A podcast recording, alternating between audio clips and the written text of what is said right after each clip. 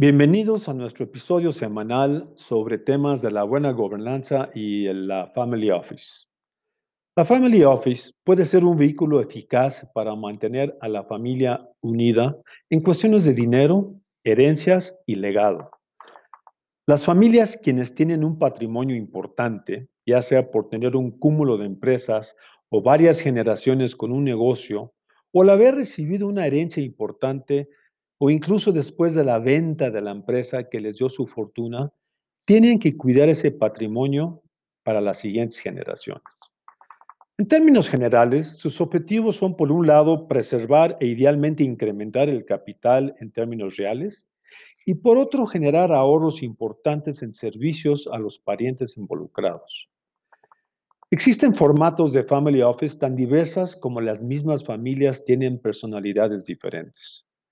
En su versión más sencilla, se dedica a ayudar a los miembros de la familia a elaborar un plan estratégico familiar y a cumplir sus obligaciones fiscales, proporcionando asesoramiento especializado y ocupándose de tramitar la declaración de impuestos informativas tanto en el país de origen como en los países donde tengan sus inversiones. También se usa para buscar compradores de sus acciones o empresas, tanto nacionales como internacionales. Independientemente si la familia empresaria es o no es muy extensa, pero el patrimonio es superior a los 30 millones de dólares, les debe de preocupar y ocupar estas cuestiones económicas aparentemente comunes, como son, además de preservar e incrementar el patrimonio y el tener los servicios de información fiscal, es el optimizar legalmente el pago de impuestos, el pago de los seguros de vida, el seguro de gastos médicos mayores y el seguro de responsabilidad civil, la elaboración de planes y ahorros, los ahorros en viajes, asegurar que la siguiente generación, quienes reciban en herencia este patrimonio, sea en forma transparente y sin lágrimas. Si bien estos servicios pueden subcontratarse a firmas especializadas o a la Family Office de multifamiliares, resultando más económicos, pero se pone en riesgo la confidencialidad de la información personal y suele ser una tarea adicional que recae en profesionales sobrecargados de trabajo que difícilmente prestarán una atención personalizada a cada pariente, especialmente a quienes no trabajan en la compañía. Como hemos indicado, las ventajas de crear una Family Office es preservar y acrecentar el patrimonio familiar, poniendo en común parte de los ingresos obtenidos por el cobro de dividendos, por la venta de una participación en alguna de las empresas del negocio o por la salida a bolsa de un porcentaje del capital.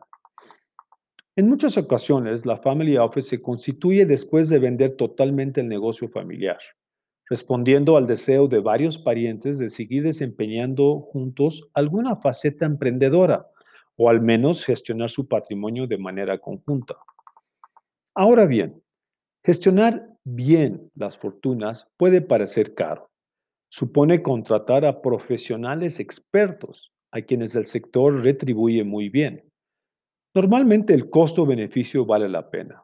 Se evitan la pérdida de grandes fortunas por el desconocimiento de las leyes y reglamentaciones locales y extranjeras.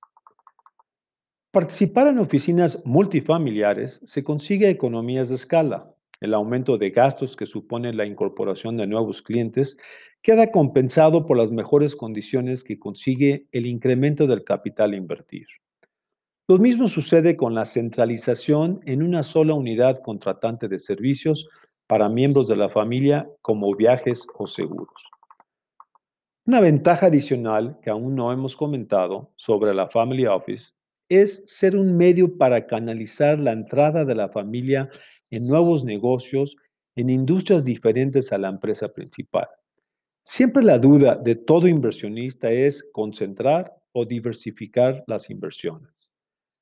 Al diversificar las inversiones, se mantiene vivo la creatividad del emprendedor, sobre todo para los miembros de la familia que no entienden o no les gusta el negocio familiar, ya sea porque es demasiado técnico o no tiene glamour ante la sociedad, o simplemente piensan que los rendimientos pueden ser mejores en otras industrias emergentes.